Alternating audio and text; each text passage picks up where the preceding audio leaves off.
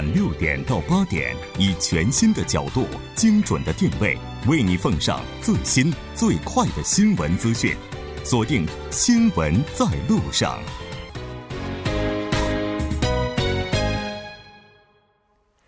好了，欢迎回来，了解最新热点焦点，锁定调频一零一点三，《新闻在路上》。稍后是广告时间，广告过后马上回来。好了，欢迎回来，回到我们今天新闻放大镜的第二部分，继续和来自京畿大学生态学的教授董科，以及来自前德勤会计事务所的经理杨帆一起来讨论如何保护地球之肺这一话题。节目也期待您的参与，您可以发送短信到井号幺零幺三，通信费用每条为五十韩元。另外，您也可以在 YouTube 上搜索 TBS EFM，在收听 Live Streaming 的同时点击对话窗参与互动。那在回来之后，首先要更正一个刚才非常不严谨的话题哈，就是所谓的称象。这个称象的人是曹冲啊，非常感谢董博士这个非常严谨的科学态度。刚才咱们在讨论说这个政府间哈，他们。除了他们的一些活动之外，民间也是积极的参与其中。但是我们都知道，之所以大家都这么努力的想要去做好这件事情，想要去保护地球之肺，是因为森林它一旦会一旦遭到破坏，它给人类整个生存环境带来的影响是非常巨大的。是的。你看，就比较直观来说，你看，就像我们这个韩国的这家航空公司，它每年去内蒙古植树，它就是想要达到一个直观的效果，就是防止沙尘暴。那这个这个沙尘暴了，这样比如说这样降雨减少、风沙增加这样的直观的气候变化，就是因为森林破坏导致的一种后果。那另外呢，像是这样水土侵蚀啦，然后呢这个沙土地沙化，然后导致这个泥坡、这个滑泥石流和滑坡，都是我们比较直观的一个。想法对吧？嗯，对。那另外呢，还是把它这个问题，如果你把它放到一个整体，然后呢，在一个生态环境下来看这个对于森林的破坏这个问题的话呢，那其实这个问题是更严重的。你想想啊，这个首先呢，森林它本身它是一个初级生产者，是吧？它会为各级的这个消费者，那我们说这个消费者跟我们平时说那个消费者不一样，是生态学意义上消费者。嗯，就比如说是鸟啊、虫子啦，就是以这个森林为这个栖息地的这些消费者，那。那这个森林呢，它为各级的消费者提供各种各样的这个食物资源，还有栖息地。那得益于森林所具有的这个独特而优越的生活环境呢，这些各种的动植物才得以这个繁衍保存，然后呢欣欣向荣。因此呢，这个森林它拥有。很多很多的这个生物种，特别是甚至很多这个稀珍稀的动物、动物、植物，然后都会保存在这个森林里。如果这个森林生态系统被破坏或者消失呢？那你想，这整个一个生态环境都会遭到打击，那生态多样性被毁灭。然后呢，一定程度上呢，这个毁灭之后，这个多样性的系统存在这个怎么说呢？嗯，一旦就是怎么就好像那个。那叫多米诺骨牌一样，一旦开始，那就停不下来了。最后一环必定是人类。对，因为毕竟森林它这个生态系统当中，这个森林树木本身它是一个比较基础的，就一旦它要是出现消亡的话，可能跟它有关的这整个链条都会断掉。是是的，你看，就像我们不是说那个万物生长靠太阳嘛？嗯，你看我们肯定。我们自己不进行光合作用，那有人帮 是吧？那这个靠太阳的是谁呀？是植物，植物靠着太阳，然后来养着我们，对吧？嗯。哎，如果要是有一天人类也可以进行光合作用的话，是不是这些生物就能够免于危机了？非常有可能哈，但是这个情况是非常不现实的。那对于这个问题，杨帆有补充吗？其实就是刚刚这个董董教授是在比较生物。理论的基础上，给大家一个比较就是理论的一个介绍。如果说从更直观上来看，就跟我们人类最贴切的一些现象，就可以说，它就是说，如果森林一旦破坏之后，因为像它，它是这个呃原始森林资源的一个，就是整个生态资源的一个环节，所以它的一个主要作用之一，其实就是帮土壤包含。这个涵养水分，嗯，对吧？那一旦这个水分没有得到涵养的话，那整个这个河流就流量也会减少，那发生你比方说这个旱涝的这个危机的概率也就越来越大。而且一旦有一些大的这个暴雨啊、泥石流的话，那整个这个整个山体滑坡也是越来越严重的。再有就是说，因为我们砍伐了这个土地土地之后，留下留在土壤里面的这些，比方说什么我们化学的一些药剂呀、一些垃圾，同样它是不会变化，还会留在里面。这土壤一直被污染下去了，永久性的。对，因为植物它在它给你做一个净化的过程，像刚才刘教授讲的，但这个留留下去之后。早晚还是最后来到人类的这个其实有一个非常直观的例子，嗯。就好像你看我们开车在高速路上的时候，然后我们看到有旁边有一些坡土嗯。坡，然后呢这一土坡呢一般要一些混凝土钢筋，然后包起来，然后防止它这个下雨被冲下来。嗯。但是呢，一旦它旁边种的树多了。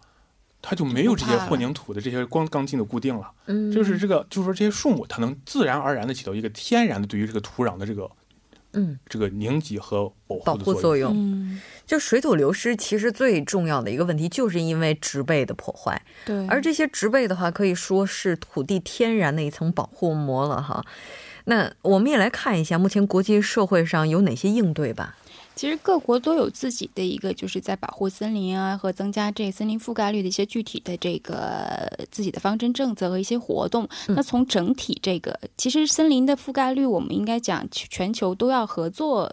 的这个事情，嗯所以说你像联合国这类组织就需要出来做一些事情。那我我发现联合国可能就是在很早以前，就在一九九五年的时候，就在这个呃有关这个地球问题首脑会议上就通过了一项有关这个森林原则的一个不具约束性的声明。那这个声明里就是说，每个国家要必须采取相关措施来保护整个世界森林的这个覆盖率的一个多少，而且保证世界森林是继续有一个可持续的发展。每年大家会组织一些相关的论坛，然后让呃成员国的这些这个国家过来、呃参与讨论当中，然后。意思就是说，我们有新的政策回去，就各国怎么实践，实践回来各国有什么样的进步，然后共同讨论。另外，在这个两千年的时候，这个还有一个包括联合国在内，包括联合国的这个粮农组织啊，有十四个国际组织机构就建立了这个森林问题合作伙伴。嗯，就怎么来全球各国能够合作来解决，是不光是每个国家各自的问题，还是整体的一个问题。对，没错。其实国际合作是非常重要的，就像空气污染问题是一样的。是因为所有的污染的话，它都是会传染的，对吧？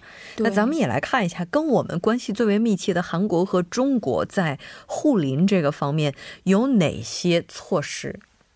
那刚才我们说很多这个政府方面的这个措施，然后也这个杨老师也也说过了，是吧？那怎么说呢？从长远来看，我看我个人认为啊，这些措施都是比较这个能得到保障，并且能获得一定效果的这么一些措施。嗯，那至少目前来看呢，中国的这个森林覆盖率确实是在显著增加的。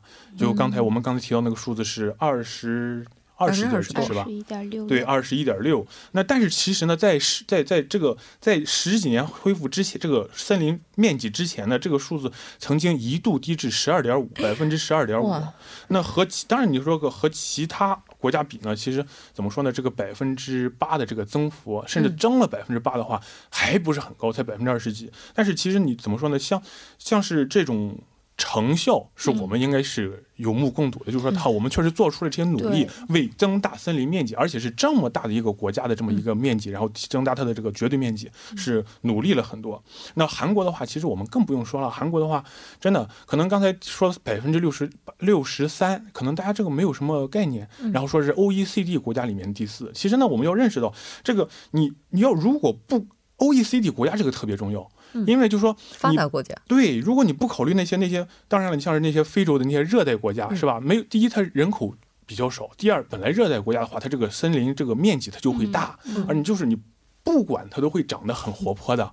所 以环境好，对呀、所以说你要是如果不考虑那些几乎没有什么人类活动的热带国家和这个大陆西岸的这些国家以后呢，这个地处温带又是人口活动频繁的现代国家，然后还保持这么超高的森林覆盖率的话，嗯韩国。嗯，再加一个日本，这是嗯非常了不起的。对，没错。其实刚才董科也提到了说，之所以森林它的覆盖率在降低，就是因为人类的活动。而发达国家的话，它在经历了经济高速增长之后，依然能够保持这样一个覆盖率，这确实是非常好的一个成绩，是吧？但是不管怎么样，就是大家可能现在面临的问题都是怎么样去保持，或者是进一步的提高它的覆盖率。是的，那接下来就是需要植树造林了，是吧？那在这方面的话，有哪些比较现实的一些困难呢？其实我觉得最最大的一个问题，我也是看了很多调查嗯显示，最大的问题是是很好，大家有计划，我们去去种种树树，嗯，种，然后大家都去，对我也种过，哦，大家都去，但但据说没活。对最重要的就是它的成活率。对，所以就是说，目前的问题不是说所有土壤都适合种树，也不是所有树都适合在任何地方长，而且就是树的种类啊、土壤的种类，包括你怎么种，包括气候、气候都是决定这个树未来能不能成活的一个重要原因。嗯，就是现在普遍大家遇到的问题就是说，是种了，但是觉得整个，比方说城市，包括国家，国家可能会有一个整体的规划，但是城市里面或者小区里面或者学校里面都没有什么比较统筹的计划。就哦种树了，然后大家就去种树了，对，没有一个计划之后干什么，以前干什么，怎么去总结，怎么去提高成活率都没有考虑。再有就是大家种的这个树都普遍这个树种比较单一，种一类啊两类这样树。再有就是种种树之前没有把这个土地进行一个事前的一个处理，要进行一个比方说翻一下呀，往里再浇一些什么水分或营养成分啊，就有这种处理。然后再有就是说，可能这个树苗本身质量也不是很好。就说可能为了大家为了去种树，去整个采购，就为了种树而种树，对，团购一堆质量不是很好的树苗。再有就是说，整个栽植的这个过程，它也是有技术的，不是所有人都能当农民的。我觉得是 真的，这绝对是有技术含量在里面。对，这大家技术不够，可能不插的不够深啊，或者插插把这个树根给 插到了，就这都有问题在里边的。你这水浇的位置不对，这个树也活不了。对，然后就是因为大家缺乏这个。技术在里边，再有就是说，可能之后的病虫害的管理，包括你树种完之后忘了它了，不管它了，那之后它它肯定不会成活，你让它自生自灭也不是这回事儿，对吧？就这些比较现实的问题，就造成种是种了，最后树都没活。对，就像就像看的新闻说的一样，然后就说年年都种树，对呀，年年都在一个地方种树。因为因为我们种了以后，它管理不好，然后它这个树我们种哎种了，对，是吧？所以说，嗯，对你刚才这个说管理，嗯。我觉得这个问题就是说，你像当然问题是有的，但是我觉得你像不哪怕说这个组织在什么地方种，你可以把它说成是管理，然后呢种了以后，然后怎么这个维持，这也是管理，然后种什么样的树，然后我们做一个详细的计划，哎，这也是管理。所以说这个东西，哪怕需不需要政府来引导和干预，或者说干预了以后，那哪怕。不是政府，然后我们其他的民间团体组织来怎么进行干预，是吧？这都是一个这个管理方面一个非常。需要认识的问题，我觉得这个对还是管理方面好好的引导，然后呢不要老在一个地方种树。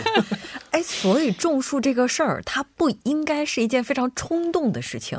所以如果大家真的有这份心，我们是不是应该把种树这件事儿就委托给专门的机构，比如说哪个专门的政府机构，或者是哪个民间团体？因为他们毕竟的话会有比较系统的一个过程。对，因为现在种树的严重性大家都知道了，已经不再像以前像捐款这类就是很自发性。的自愿，现在每个人都有义务做这件事情了。就你有义务做这事，你要负责任。嗯，就是说，比方说，现在也有活动，就认两一块，认领一块绿地。嗯，就是你就这块绿地的。主人了，就说时间给你限定一下，你就在主人。那你这地，每人家的地长得特别好，你的地长得过来，就会就会去多加管理。就是你成了主人之后，就主人翁意识了。是的，是的，没错。不管怎么样，大家都已经意识到这个问题的严重性了。接下来就是如何科理的、呃科学合理的让这个树能长成。是。好的，非常感谢两位嘉宾今天做客直播间带来这一期讨论。我们下期再见。再见。谢谢木真，再见。稍后来关注一下这一时段的路况、交通以及天气信息。Thank you.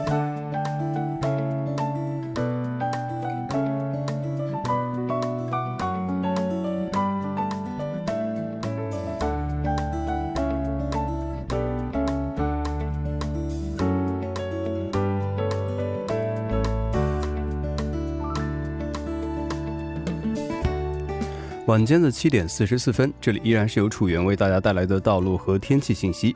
让我们继续来关注一下这一时段的最新的路况信息。在奥林匹克大路河南方面，蚌花大桥至苍岩进出口、汉南大桥至永东大桥路段，由于晚高峰的关系，道路拥堵。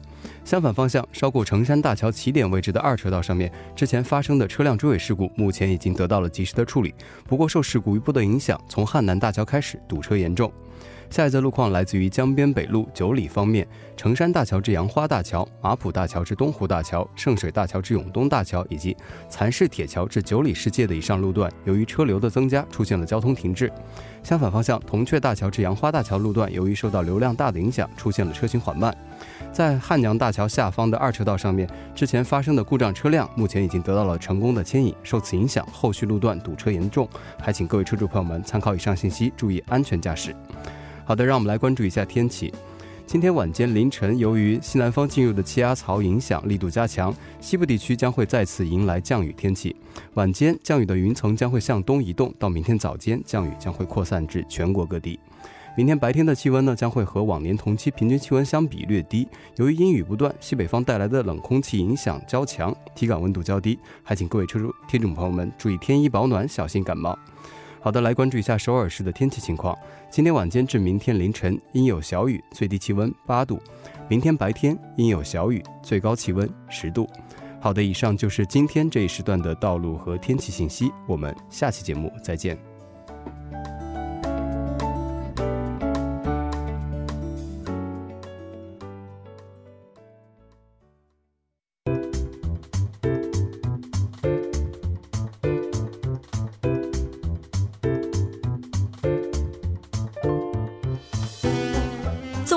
是，横看新闻，解读新闻中的历史。每周一到周四，我们将和历史专家就当前热门新闻主题追溯其历史根源。在经历了汉江奇迹之后，韩国呢是未能够逃脱九七年金融危机的肆虐，韩企接连破产，韩元大幅贬值。当时韩国国民为了帮助国家度过危机，自发掀起了现金运动。将自家金条首饰变卖给国家，在中国现金救国的故事更是被认为最能体现韩国民族凝聚力的经典事件之一。咱们今天就继续和来自首尔迪吉特尔大学中国学系的学科长李和成教授来关注韩民族的凝聚力。李教授，你好。哎，主持人、听众朋友，大家好。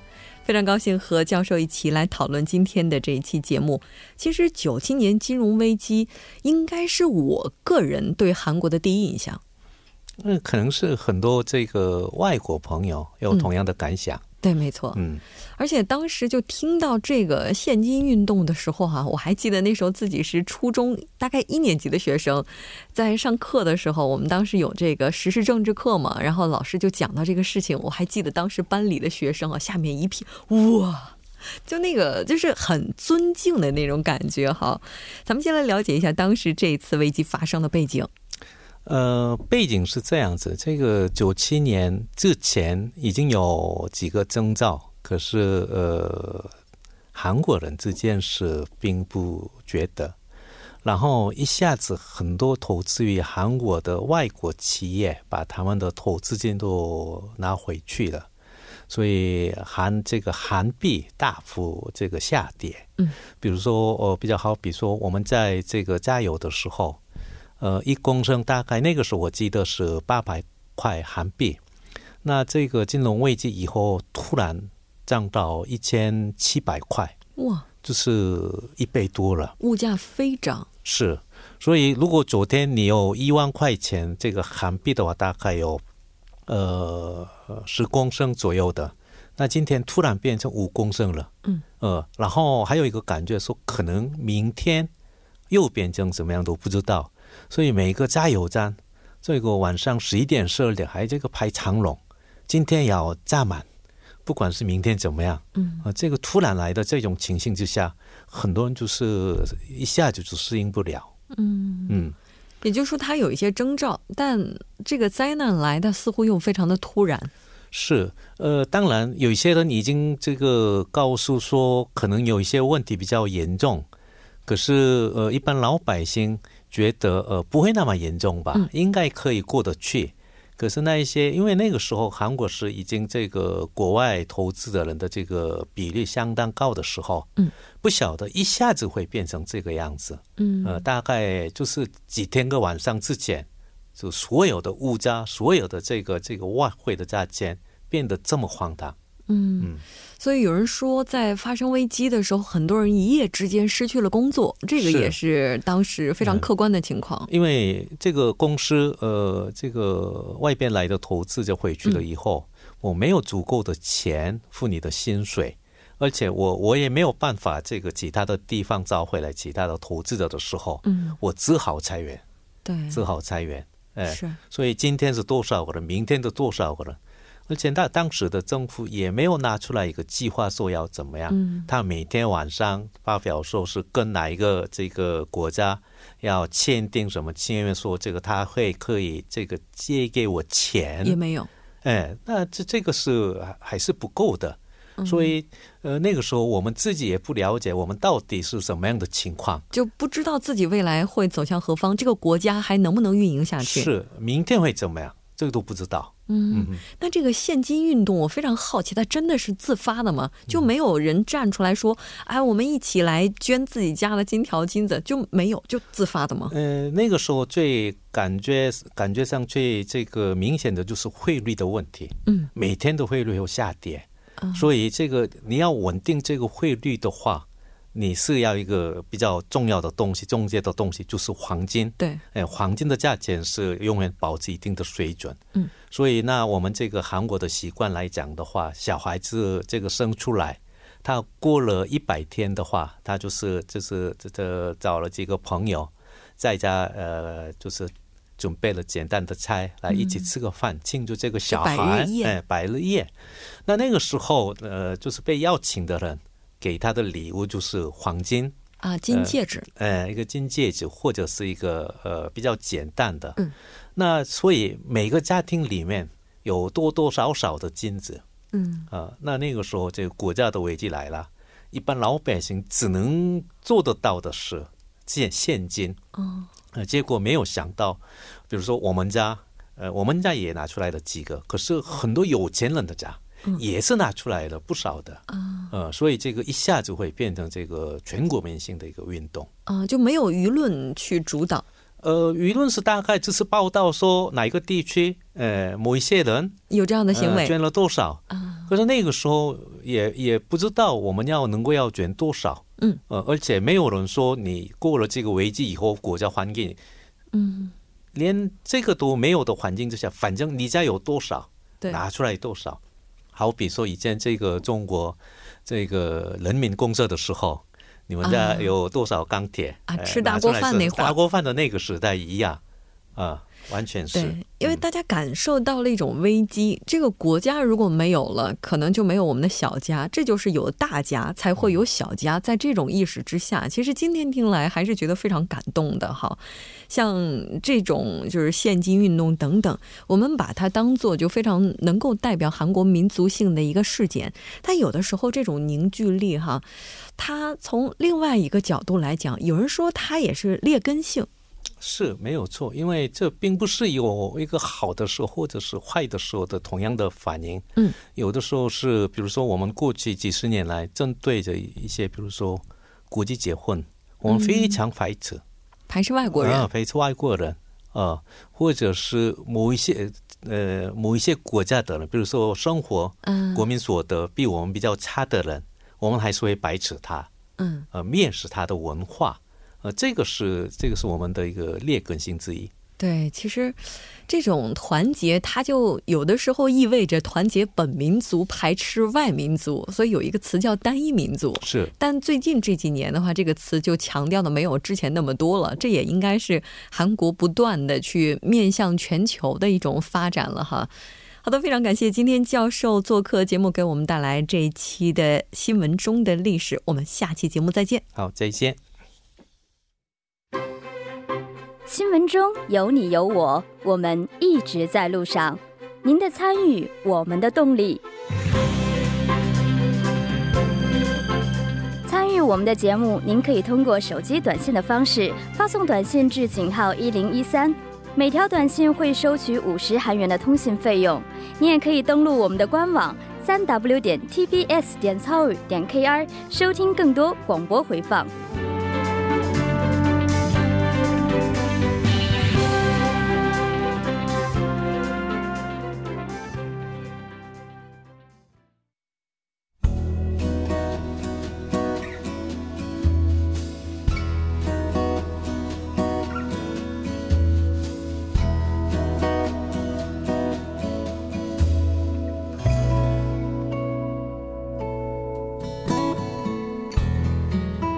的，到这里我们今天新闻在路上两小时的节目马上就要接近尾声了。最后，依然为您送上我们今天的结束新闻。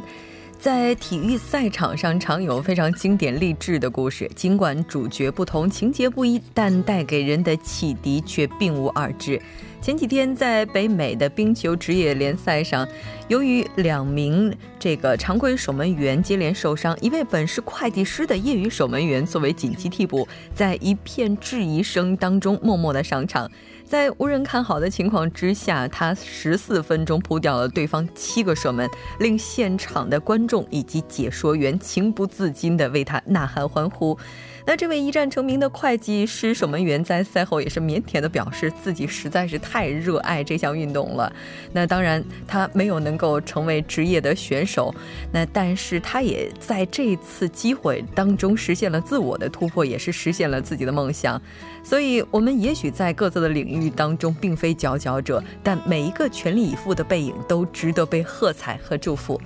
到这里，我们今天的节目就是这些了。制作人范秀敏，作家金勇、高瞻，感谢您的收听。我们明晚同一时间依然陪您在路上。我是木真。